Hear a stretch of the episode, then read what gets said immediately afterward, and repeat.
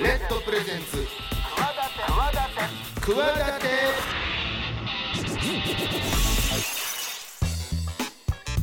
皆さんこんばんは。パーソナリティの大岩良正史です。こんばんは、金良です。この番組企てはですね私スポーツデザイナーでボイスアクターの大岩良正史と起業家の金良でお送りしております。明るい未来企て番組です世の中の常識にとらわれずに企てている方をゲストにお招きし未来への企て語っていただきたいと思います。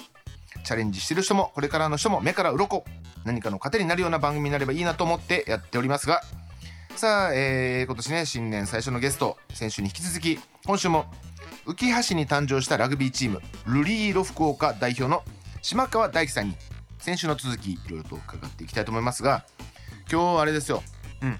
成人の日。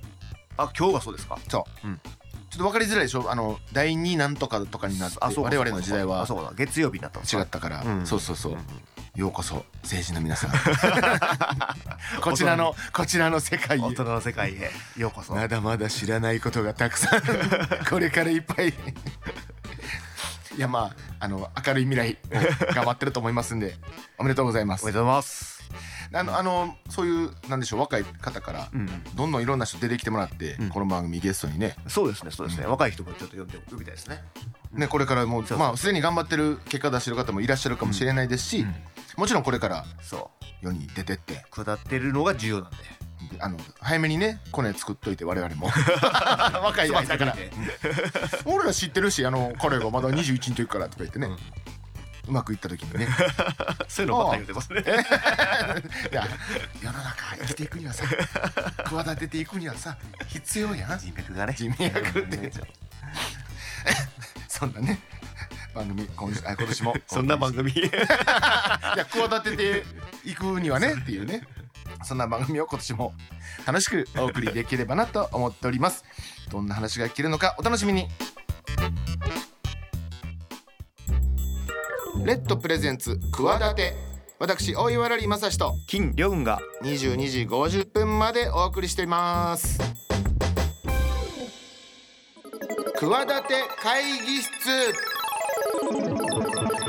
このコーナーではゲストの成功体験や失敗談など様々なエピソードをお聞きし未来への企て語っていただきたいと思います。先週に引き続き、えー、お迎えしているゲストラグビールリーロ福岡代表の島川大樹さんです。よろしくお願いします。よろしくお願いします。あの先週ねいろいろこうそのルリーロ福岡というラグビーチームを作る経緯を、はい。浮橋の方に作る経緯をまあ伺ってですね地元の高校、えー結構メンバー集まってラグビー部で結構メンバー集まってるみんな実力もつけた、でも3年間高校生やった後結局県外のいろんなまた大学でや、社会人でやるには県外に行かなきゃいけない、はいせっかく県内で浮葉で育ったのにもったいない、県浮葉の中でもう一回その後もラグビーやれる環境が作れないかということで立ち上げた、はい。でそのタイミングでちょうど福岡にあったコカ・コーラとかの強いトップチームが廃部になったり休部になったりでそういう選手とかも来てくれたりして、思いのほか強いチームに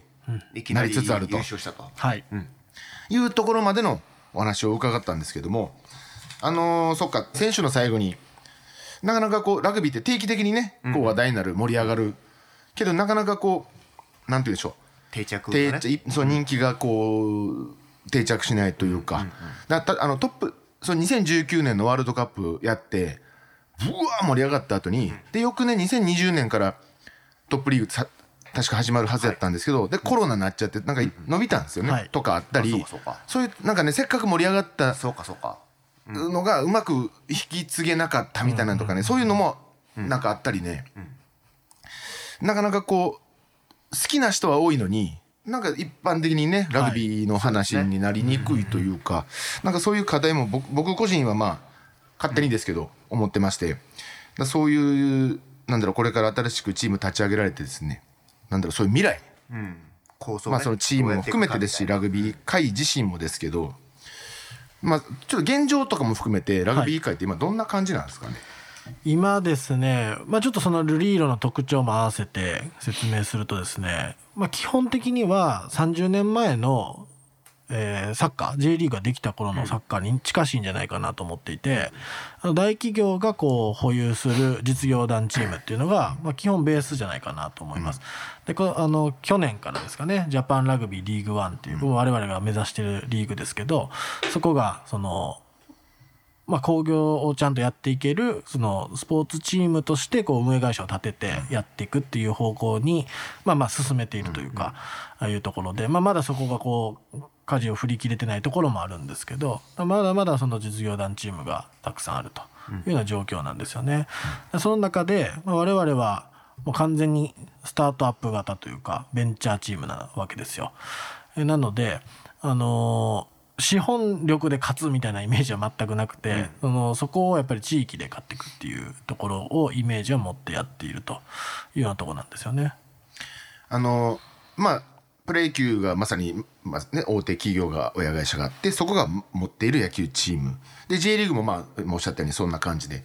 で B リーグぐらいになると必ずしも親会社がいるというわけではないっていうチームが結構あって。で、まあ、かつ30何チームあるから、まあ、ほぼほぼ各県にあるんですけど、まあ、それで確かにあの、えーなんだろう。運営人集選手集め含めてやっぱ親会社がないから補填もないし金銭的にしんどいというチーム事情はある例えば僕シガレイクスっていうバスケチームやってるんですけど去年まで親会社なくて本当スポンサー料だけでやってたりとかしてるような感じでやっぱ単純にしんどそうだったりするから、まあそれはねスポーツチーム運営ってお金かかるからあった方がいいのはいいですよね。そうですね。まあでもシガレイクスもすごいあの、なんとかいい取り組みをしてるなと思うんですけど、やっぱりレイクスを応援することで、地域のその SDGs の取り組みもこう合わせてセットでこう、スポンサーとパートナー契約につながってるとかいうところも、なんかすごい勉強になるなと思っててですね。でもいろんなプログラムに対してあの一緒にやりましょうみたいなスポンサーやってたりしますよねそうですねうん滋賀に関しては。目指まあ、そもそもリーグで目指すところでいうと今地域リーグです、はいで上に、えー、トップリーグがある、はい。えー、とリーグワン。リーグワンですね。リーグワン。はい。でそこが、えー、と J1、J2、J3 みたいに分かれてるんです。よね。はい。はい。三部制三部制、はい。えディビジョン1ワン、でしたっけ？ツー、スリーと。はい。それど最短だとどれぐらいできるんですか？一応その2025年の、ん。あのリーグワン参入っていうのをチームとしては掲げてて。それはささ3から？それって1年ずつもうちゃんと上がっていくようなレベルなんじゃないですか？それって。2025年ってことは3年に4年？5年とですよね。とそこ飛び級もう無理ですもんね、そこはもう無理なんですよ。でその今言われてるその参入要件のところは、まあ、いわばこう挙手制で。は入りたい人。はい。挙手制？そうそういう感じなんですよ。その入れ替え戦があるわけではないんですよね、その JFL と J3 が入れ替えをするとか、はい。そこのその地域リーグとのこうなんていうんですか？入れ替えフォーマットっていうのは今ない状態なのでリーグワンでやりたい人っていうところに手を挙げるかどうかなんですよ。マジですか？で要件はあるでしょ？要件があります。あそりゃそうですね。そうそうですであのそそこは大きく3つあると言われてて、で、まあ、事業性もちろんですよね。お金もそうなんですけど、あとまあ競技力ももちろんですよね、その強いかどうか、で最後にやっぱ地域性って入れられててですね、まあ、そこはやっぱりその地域と連携することで、まあ、ススタジアムをちゃんとこうそうですよね。ホホームスタジアムを持てるようにこう自治体と組んでやれてるのかみたいなのが、まあ、きっと大事なことだとは思うんですけどまあ、僕らはまあちょっともうちょっと幅広く地域と本当にこうスポーツかける地域みたいなのでこう言うなればこう瑠璃色経済圏みたいなのをちゃんと作っていけるかどうかっていうところが勝負かなっていうふうには思ってあの例えば B リーグでも5000人以上の席がないとダメとか、具体的に数字があると思うんですよね。プロ野球でも何万人とか、ラグビーをそのはですねそのディビジョン1を目指すんであれば、あの1万5,000人以上のキャパのスタジアムっていうふうには今のところ書いてありますね。今使ってるその陸上競技場みたいなところはあるんですよね、そうですね。ただ我々がこう完全にホームとしてるところはまだない状態です。なるほど。はい。じゃあやっぱりそれまあもちろんお金も絡んでくる話とはい。行政もね絡んでくる話なんであれですけどえじゃあその2025年目指してるってことはそれまでにそういうのも整備するってことですか、そうです。ねあの整備できない場合は既存にあるスタジアムを使わせてもらえるように、どっか。その行政とお話をさせて競技性っていうのはまあ入れ替え戦ないけども、はい。審査される。そういうことです。OK かどうか誰でも事務局みたいなところが決めるんですはい。でもそのチーム数は限られてる審議委員会みたいなそういう感じのところがあまあそれはチームせチーム数も限られてるよねえそれもあの入る入りますってやめるとこがないと無限に増えちゃうじゃないですか。そうですね、まあ、そのあたりどうするのかっていうのはちょっとまだ示されてはない状態なんですけど、ふわっとしてるんですね。はい。変な話こうむちゃむちゃお金はあって、まず資本金があって、はい。なんだろうそうじあるなん地元の有志で、地元のむ屋敷があるようなところで育っ人人脈もあって、お金もなんかスタジオもああもううちの親父が市長やから作れる作れる言って た田んぼうちの田んぼ全部それに使うからとかいう極端な話ですよ、でスタジアムもすぐよ作れてお金も腐るほどあるみたいなんです人を集めれて、で地元の名士やから昔からこう地域との密着もすごくてみたいなんでみたいなことがあればもしかしたら通っちゃう可能性あるぐらいなんか手軽じゃない？なんか。そうですねまあ方針がねもうまだきっちりルール化されてないといそうですね。そういうことなんですかね、はい。はい。うん。だ J リーグの時も多分昔そうだったって聞いてますけど、その今であれば J に上がるためにはこう 9, 9年でしたかね。なんかちゃんとこのステップを踏んでいかないといけないっていうのがもうがっちりあるらしいですけど、今それがないうちにですね、こう手を挙げていくっていうのは一個確かに。大事なチャンスなんじゃないかなと思うんですけど。回そこ行っちゃうと簡単に降りれないじゃないですか、はい。やっぱダメでしたは言えないから、はいその後の持続大変ですよね。まさに。5年10年とはい。そのトップでやっていくんだっていう、はい。今お金あってもはい。5年後もちゃんとお金があって続けてられるような関計画をしとかないと、はい。いややりたい気持ちはねもちろはい。ん理解できるんですけど、だからといってすぐ行っていいものなのかどうかとかもね、はい。含めて。なんかその辺でこう考えられてることはあるんですか？そうですね。やっぱりそのさっきのルリーロ経済圏作るっていうのが大事かなと思っていて。で地域の今でいうとその200件えー近くのそのご協賛パートナーはいっていうのがはいそれもすごいですよね。その半年とかで、はい。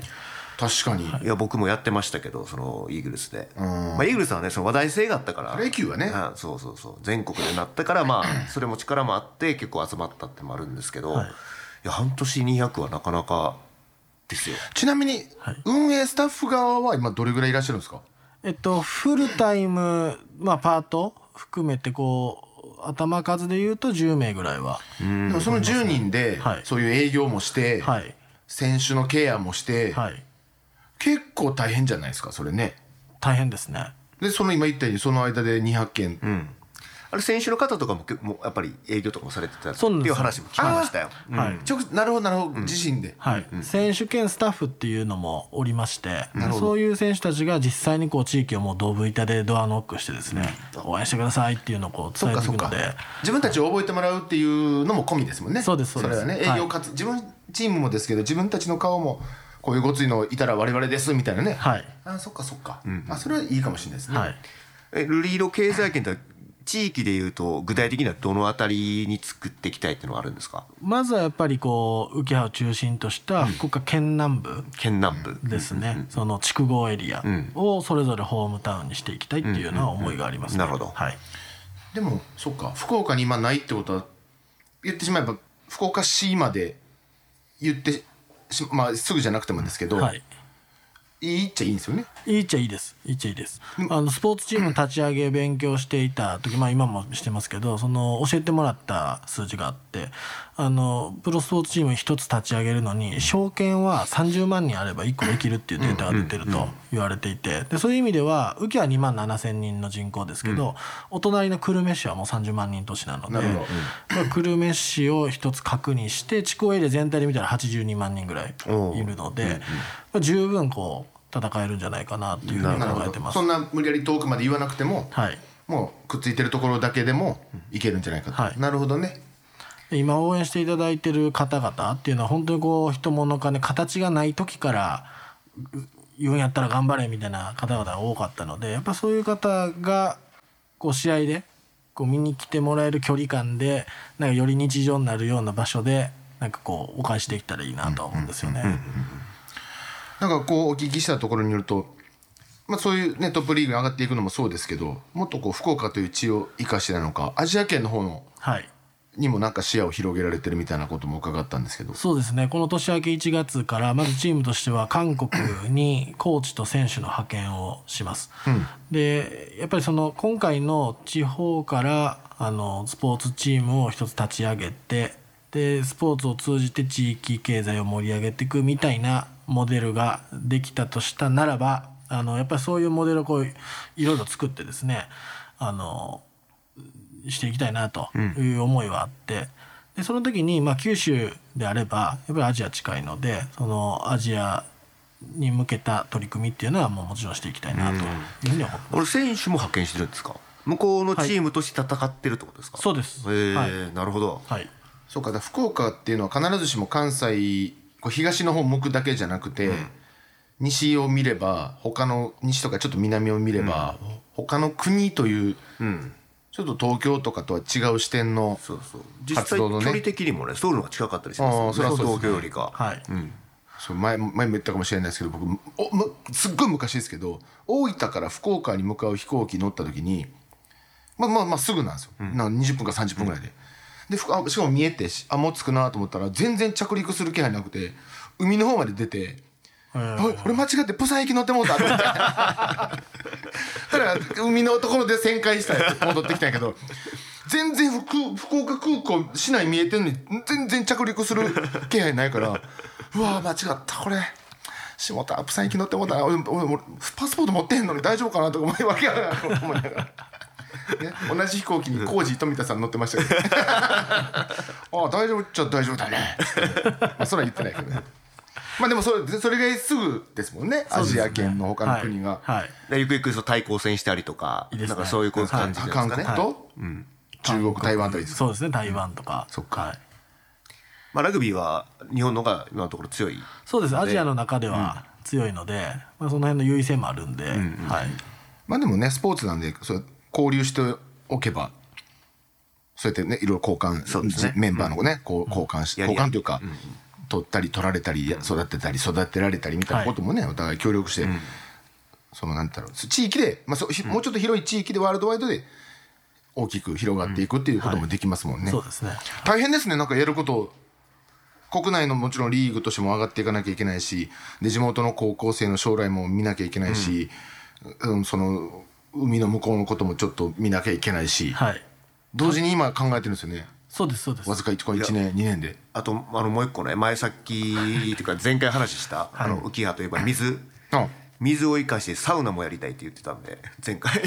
そうなんですよ。サウナもやりたいなと思って。なるほど。それグラウンド拠点ができた時に、そのグラウンドだけじゃなくてなんかまあクラブハウスあるじゃないですか、で例えば宿泊施設があるとか最近の流行りだとそのスタジアム設計する時はいろいろあると思うんですけど、やっぱり浮葉のその井戸水これを生かしたサウナっていうのは面白いんじゃないとこれ思って。絶対来ると思いますでも。なるほど、最近ね最近というか年末もあのサウナ婚みたいな話題もありましたからね、えな掘るんでしたっけ？井戸サウナ。井戸サウナ。井戸サウナとか。井戸どどういうこと？井戸サウナ？名前だけ決めたんですよね。どういうことかは分からないです、僕は。僕僕も分かってないですけどルルリー井戸みたいなことですね。あルリード福岡が経営してる井戸サウナやからルリード。あいいねそれはそれはそっちは採用してもらいましょう。ここはもうそれで。採用しましょう、はい。ルリードサウナ福岡ね。だから入るんじゃなくて埋まっていくらしい。そうそう。なんです地下に入って。地下に入りたいなと思って。でその何？水をお湯に周りにある水をお湯に変えて中が熱くなるとか。えそどういうえどういうこと？水風呂があるじゃないですか。あそういうことか、そういうことか水水風呂の方を井戸の水にするとそうそうそう。まあどういうことかは私は分かってないので。えまあ水まあの今決まっていくっていう。これ今重要なんだよ井戸会議、はい。井戸端井戸井戸会議 石にサウナの中の石にかける水もそれいやもちろん。もちろんそれだけは、それだけちゃうところ別ですね。あそれもも構想として入ってるんでね。うなるほど。ビールも作りたいって言ってたんで。あああその水使ってね、あのなるほど。ナイナイトも紹介しておきました。あのベルギービールナイト。あそっかそっか。あそしたらもうゲストに来てもらった。幕田邸のあれでもいろいろあの、はい。人脈は。ありがとうございます。ゲストゲストだけで作る何か。あいいですね。なんならもうすぐできる。ね。本当ですか？うん。全然全然。あなロロゴとかもデザインするあもうそれもす。ぐすぐできる。あれ すぐ作れる。一番もう、そこのトップリーガーですからもう。スポーツデザインの業界では。そうか。でも夢は広がりますね。そうですね、まあ実際にもちろんやっていくのは一個一個ね難しいし、はい。時間もかかるかもしれないですけどあれもやりたいこれもやりたいっていうのはこもう箇条書きがうまもうどんどんどんどん増えていくでしょ。どんどん出てくるんで、まあ、優先順位つけてやっていくんですけど、まあでも大変ですねはよく言われるんですけど、まあ、でも結構面白いですよね。それが楽しいですよね、楽しいです楽しいこう想像して、はい。こんなんできるやったらええんちゃうみたいな、どうしようあの人にああの人にちょっと相談してみようとかね明日電話してみようとか言いながらそんなんやるの楽しいですよね、はい。まあ、いや本当実現させるのは大変ですけどね、だからじゃあ何でしょう。ラグビーのみならずいろんなことで地元とはい。交流または貢献なのか分かんないですけど、ラグビーのみならずという感じですか？もちろんそうです。なんかそこが一番価値があるんじゃないかなと思っていて、はい。まあチームが強くなって応援してもらうのは当然ですけど、はい。まあ、そこに当然まあ強くなれば大きくなれば人も集まってきます、はい。でその人たちをなんだろう楽しんでもらったり、まあ、サウナ作るならばねそうやっていろんなエンターテインメント性も持ったはい。組織になっていきたいみたいな、さあそんなね2023年、えー先週今週と一発目のゲストとして来ていただいてるので、やはり、まあ、分かりやすくスポーツスポーツチームとしてもですけど、あのこ抱負今年の、こんな風に今年は結果出します、ここを目標にしますみたいなちょっと意気込みと言いますか一発お願いしていいですか？ありがとうございます。目標と言いますか？今日伺っても。まず競技面で言うと、今そのトップ九州 A リーグに所属しているので昨年同様まず九州チャンピオンになると。でその先につながっている3地域対抗戦、3地域というと、えー関東とはい、関西と九州。でその代表がそれぞれ試合をするんですけどそこでもちょっと結果を残したいなというふうに考えています。はい、でまたあの地域性ですよねでその25年のリーグワン参戦を掲げているのでこの今年23年度末にはですねこの浮き葉のみならずあの福岡県南の筑後エリアこの市町村この市町村とこうこういう連携をして、えーもういつでも手を挙げれるぞというような状態に持っていくっていうのが年内の目標になります。なかなかもうガッと全部詰め込んだ感じ。今日あの先週今週と伺った話をそうですね。ギュッとね、詰め込んだような感じで。もう具体的にそれを今年中に足がかりを作るぞという感じですよね。はい、でちなみにできなかった時は できなかった時はちょっとまだ年末の反省会でよ呼んでもらうとか、はい、こう言うてましたよね。リーグで勝つって言ってましたけど勝てなかった。うーんっていうなんかね選手連れてきますので。ですね、すいませんでした。みたいな。そんな。厳しく厳しくないです。あのまあ急がずね、そんなもん。着実にね。着実に。そういうね若手もその地元の高校生とか含めて若い人も育てつつなので、育てな長い目ではい、ちゃんとね強いまたは、えー地域に愛されるチームになっていただければ。まあ僕はスポーツチームっていうのはねもちろん勝ち負け問われますけどなんだろうまあそういう大都市のお金のかかった大きなチームとかだったらまあまああれですけどまずはやっぱりほら目作った理由がうん。まずそこじゃなくラグビーを続けられる環境を作っていきたいというところから始まってるのでそんそんなにね焦らなくても。な逆に言うと 本当その高校生たちを今年はこんだけ数人いたんで取りました。みたいなみんな地元残ってやってくれるみたいでで働きながらやります。みたいな僕はそっちの方が毎年増えていってるいく方がなんか聞きたいかなと思いますけどね。なるほどなるほど。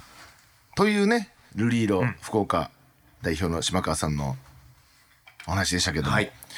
なんか新年一発目やからなんかき、どうする金金ちゃんもなんか 今年どうすんの？なんか。今年はあでもね企てのこの番組のね、ちょっまずはまずは。といろいろいろいろやってるもんね。いやいろいろやってて順次発表していきたいなと思って。企ててるもんね。企ての企てがえぐいですね。もちろんこのルリーロさんを応援なパートナーシそう公式シップメディアパートナー。メディア応援番組。応援。いいんですか？本当それは。語らせてもらっても。よろよろしいんですか？この後またいろいろなんかあるわけですよね。ちょっといろいろとややろうと思ってるそれはちょっと順次ねあの発表していきたいなと思ってるんで。はい。だし他にもちょっと企ててるもんね、いっぱいあります。まあ、この番組だけでもね。番組だけでもいっぱい盛りだくさん今年はやっていきたいなと思ってますねちょっとねまだ未確定の部分があるんで、うん。まあ決まり次第順番にちょっと発表していきたいなと思って、まあ、今年一発目決まったのは、えー、と公式メディアパートナールーリードさん、ありがとうございます。こちらこそありがとうございます。ぜひよろしくお願いします。お願いします。本当ねまあその公式メディアパートナーっていうのが何をするのかが ちょっと僕一旦語るだけです。あとりあえずとりあえずね。一旦語っていくっていう。まあまあちょっとねその追っていきましょう。どうなってるかとかをね。なんか、はいこあんまき詳しく聞いてないから、はい。何をすることをそう言ってんのかなと思って。まだあんまり決まってないです。とりあえず。とりあえず。肩書きだけ。肩書きをまず。ということでですね、えー先週今週と新年一発目のゲストとしましてラグビーチームルリード福岡の代表島川大樹さんにねいろいろとこの地元での活動を、そして決意を語っていただいてなんか楽しみな一年になりそうですね。そうですね。はい。はい。なんかあの番組出たら強くなったみたいななんかそういうう で都市伝説。前も言ったけどこの番組出たらその後ビジネスがうまくいったみたいな。なんか都市伝説が欲しくどっかで語ってて欲しくて。誰か出た人たちがいいですねいいですね。いやむしろそのルリーロを応援したら私もなんかビジネスがうまくいったみたいな。なるほど。そんなチームになルリーロモーデみたいなね、はい。ルリーロモーデ。そうですね。でも本当に、なんかそういう風なねなんかスポーツチームとかってなんかそういう話ねちょっと欲しいですよね。欲しいですね。かね。はい。えーいろんなお話を2週にわたって伺ってまいりました。というわけで、えー今週のゲストルリーロ福岡代表島川大樹さんでした。ありがとうございました。ありがとうございました以上企て会議室でした。レッドプレゼンツ企て私大岩良理正史と金良雲がお送りしております。番組ではメール募集しております。クワアットマーク RKBR.jp KUWA アットマーク RKBR.jp お待ちしてます。奇跡体験あの日のビッグバン。バカ野郎。このコーナー、誰しもあの偶然の瞬間がなかったら今の自分はないという出来事があるはずということで、ゲストのそんな奇跡のビッグバンが起こった瞬間と、そこにまつわるエピソードをお聞きしていきたいと思います。引き続きゲストはですね、ルリーロ福岡ラグビーチーム、ルリーロ福岡代表の島川大樹さんの奇跡のお話。さあ、何かありますか？そうですね。やっぱりこのルリーロ福岡うん。が今あるのはその、まあ、吉勢監督とですね、はい。こういう受け皿なんか卒業生のためにこう残ってチーム作ろうとか言ってたその10年20年プランが一気にこう加速したのはやっぱりコカ・コーラさんのハイブがあったりだとか、サニックさんのキューブがあって、まあ、トップの選手がいきなり来てそのトップチームがいきなりできたっていうところの奇跡っていうのがあるかなと。あーささっきのね、はい。まあ狙ってたわけじゃないないですもんね。本編でおっしゃってたけど、はいやそれはでも狙ってなくてそんなだって自分の方に寄ってきてるような感じするじゃないですか、その業界としてはもちろん悪い話ですよ、ね、キューブハイブなっていくようなのはもちろん業界としては暗い話ですけどそうですよね。このルリーロのことだけを思えばそうですね。まあプラスに働いたというか、まあラッキーというか。たまたまというか、最初はでも作った時はテーマがその高校の選手たちの受け皿として作ろうとしてたわけですから、はい。そういう子たちにももちろんオファーというか声掛けは OB まあその OB でもいいんですけどされてたんですか？そうですね。あのー 木瀬監督が教えているこう現役卒業生、えーたちが今こう関東の大学とかでやってますけどあそういうチームがあるんだったらこう帰ってきたいとかいう声はまあ聞いてますし、まあぜひそうなってほしいなというふうにも思いますよね。でそうと同時にそうやってまあそうやってコカ・コーラとかね、大きなチームがなくなるからそれはそっちにもオファーまあしますよね、はい。で引き抜かれていく選手はまた違うチームにもちろん行ったでしょうし、はい。こんなんやったらあれですけどそういうのがなかった選手でいやじゃあよかったらうちでもっていう感じで、はい。それもだからそうか柱がいなかったところに柱ができるわけですもんね、スポーツチームとしては絶対に必要ですもんね。そうですね。大体それがなかったらどれぐらいの年月で考えてたんですか？確かに。うーんいやもうそこはざっくりで10年20年かかるのかなぐらい。それがいきなりもう。はい、ただただちょっとこう確信というかあったのはあの例え例えば高校年代だと2万人弱ぐらい全国に競技人口あるらしいんですよね一、一学年。一学年ですよ、そのうちの3,000人ぐらいは九州人材だと。へえそうなんですか。はい、だからまあそこにこう例えば10分の1経済って九州言われるんであれば、もうギャップがあるじゃないですか、だからそういう子たちが、まあ、こぞってこう関東関西の大学に行ってる現実も、僕まあ、あの肌身を感じて知ってま、まあ、体験してるし自分の同期の大学生でも同期でもあの九州の子たちたくさんいましたし、でみんな好きなんですよね福岡九州。九州ってえラグビー大国？大,、まあ、大国というかラグビー地域？まあでも今日高校は強いですよね。高校ももうジュニアも強いですし。東はい。福岡、本当に多いですよ子供たちの時から。あそうですか？多いです。これもなんかあの素通りのネットサーフィン情報で当てにならない数字ですけど、あの中学校の部活で100人に何人ラグビー部がいるかみたいな、うんうんうんあったんですよ。率率、はい、全国のベスト10の中に九州の県は半分ありましたね。あそうなんですか？ありました。バス,、えーバスケとか野球とか、まあ、サッカーが、まあ、普通は多いそうですね。でしょうけど、そんな中でバスケの率が結構九州は高い。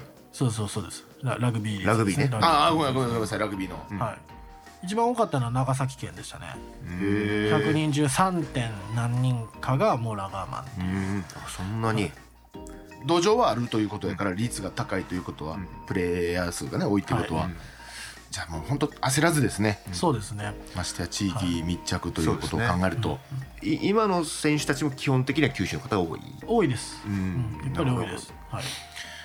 そうか改めてまあ まあ今日のこの奇跡の話、このねチームを受け皿を作ろうと思って作ったら人どうしようかなと思ってたら福岡のトップチームがなぜかキューブ配布しちゃったと、でそっちの人材もこっちで受け入れたと、ん。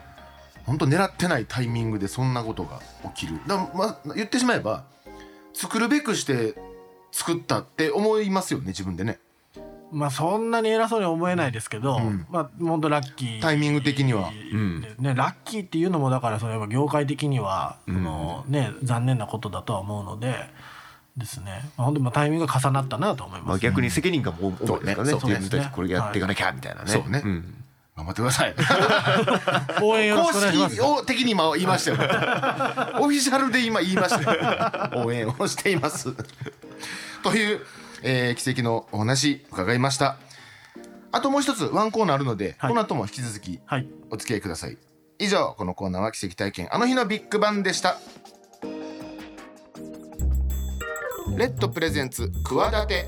私大岩良理正史と。金良雲が。22時50分までお送りしています。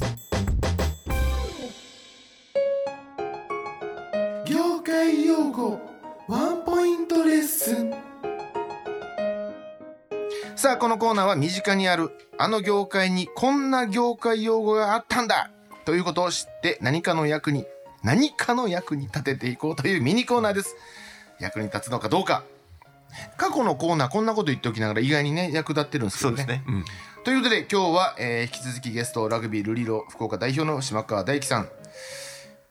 まあということはやっぱりラグビー業界のはい。用語を教えていただける感じですかね、クイズえクイズ形式？じゃあクイクイズズにしましょう。クイズはい。クイズにしましょう。あのー得点取るあの線を越えて、はい。ボール置くじゃないですか、はい。あれなんていうかまず知ってますか？トライ。トライ。トライトライ、はい。それまず正解です、はい。はい。トライなんでトライっていうか知ってますか？あのトライだとしたらやっぱ得点を取りにいい挑戦してるみたいなことなんじゃないですか？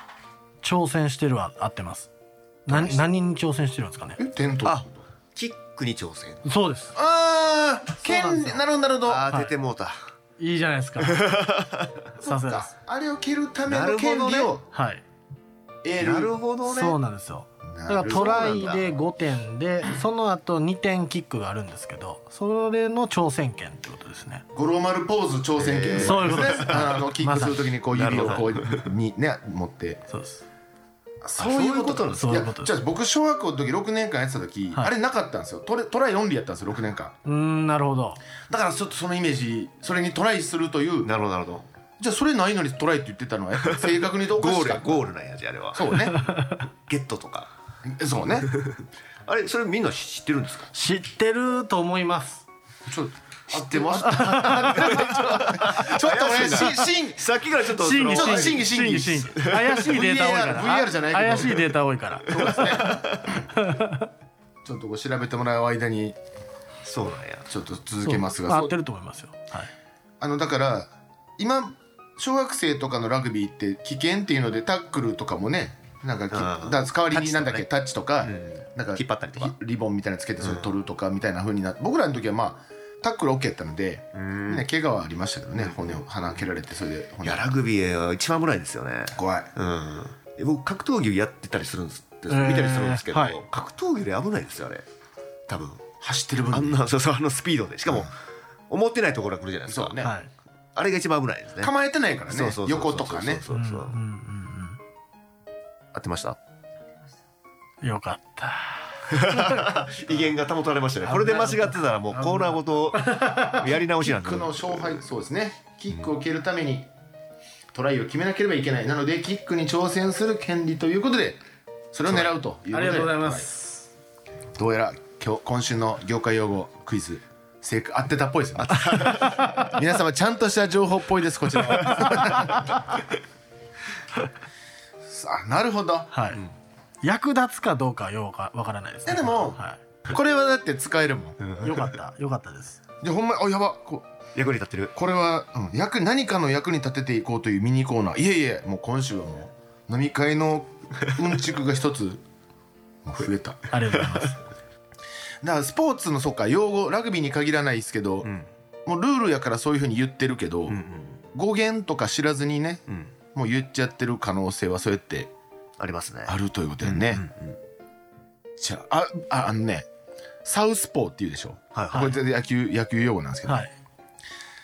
野球のホームベースからマウンド通ってバックスクリーンの方向、球場を作るっていうのは北北東にその方向が北北東に向いてるように作るのが望ましいとルールブックに書いてあって、せまあまあ昼間やるという前提やから、ん太陽の向きがその向きに作っておくのが一番害がみんなにうん少ないうん。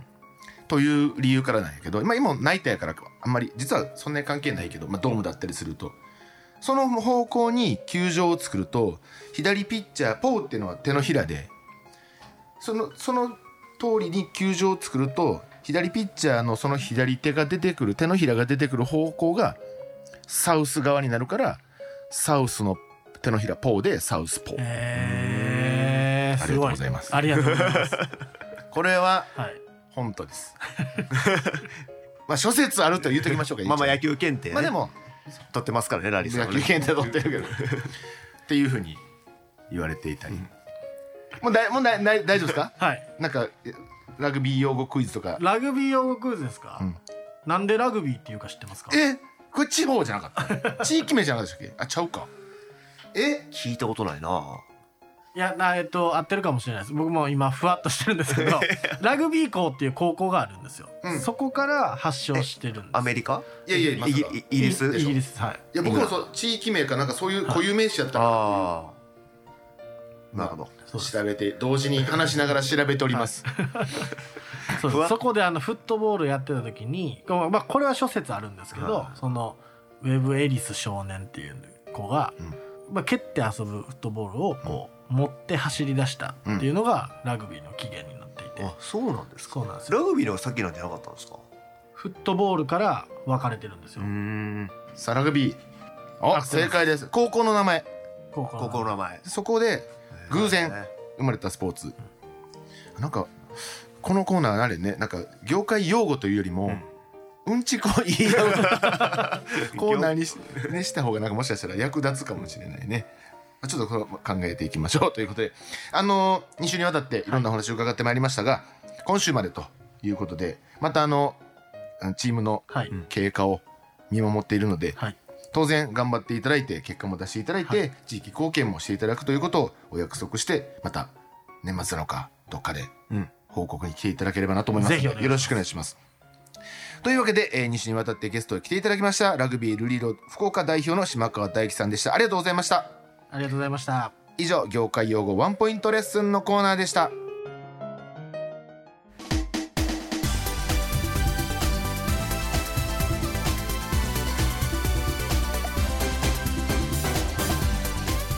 さあ先週今週とラグビールリード福岡代表の島川大樹さんをゲストに迎えてお送りしてまいりましたが、ね。やっぱ大変よね。大変ですね。新しくチーム作って、うん。この言ってしまえばあんまりその大都市ではないところにそうですね。うん。そうスポーツチームをどう根付かせていくか、うん。周りの人の応援も当然ないとダメだはい。という話ですけども、うん。そんな中何かありましたか？金言。金言、うん。今週の金言はですね地域。うん。まさに。まさに地域を盛り上げていきたいっていうお話なんで。だって浮橋自身は 2, 2万人とか言ってました。2万何千人ですよね。ね若い人もそんなにいないというような地域で、そこを地元だと言って頑張っていく、うん。まあ、絶対にもその地域との絡みというかなんだろそうね、応援というか、うん。貢献というか。応援もしてもらいながら貢献もし,、なきゃいけないんで、やりたいこといっぱいあるんでいいですよね。構想が。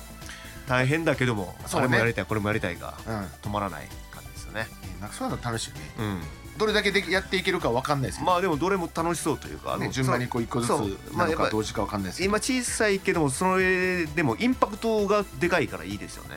人が来た時にそうねインパクトついたりとか。やっぱスポーツチームって街ではうん。絶対的なアイコンになるから、そうそうそうそうボーンとうまくいっちゃえば、うん。そのいろいろやりたいことも一気に進む可能性もあるとそう。僕ね一個ずつって言っち言いましたけど、うん。ちょひょんなことでババババってあれ？言ってたうちの2つ3つがこれ同時にいけるなみたいなことが出てくる可能性もあったりで、あるある。ポテンシャルがありますよね。ある。うん。ちょっと楽しみです、うん。あの我々としてはちょっと見守っていきたい存在だなと思っております、はい。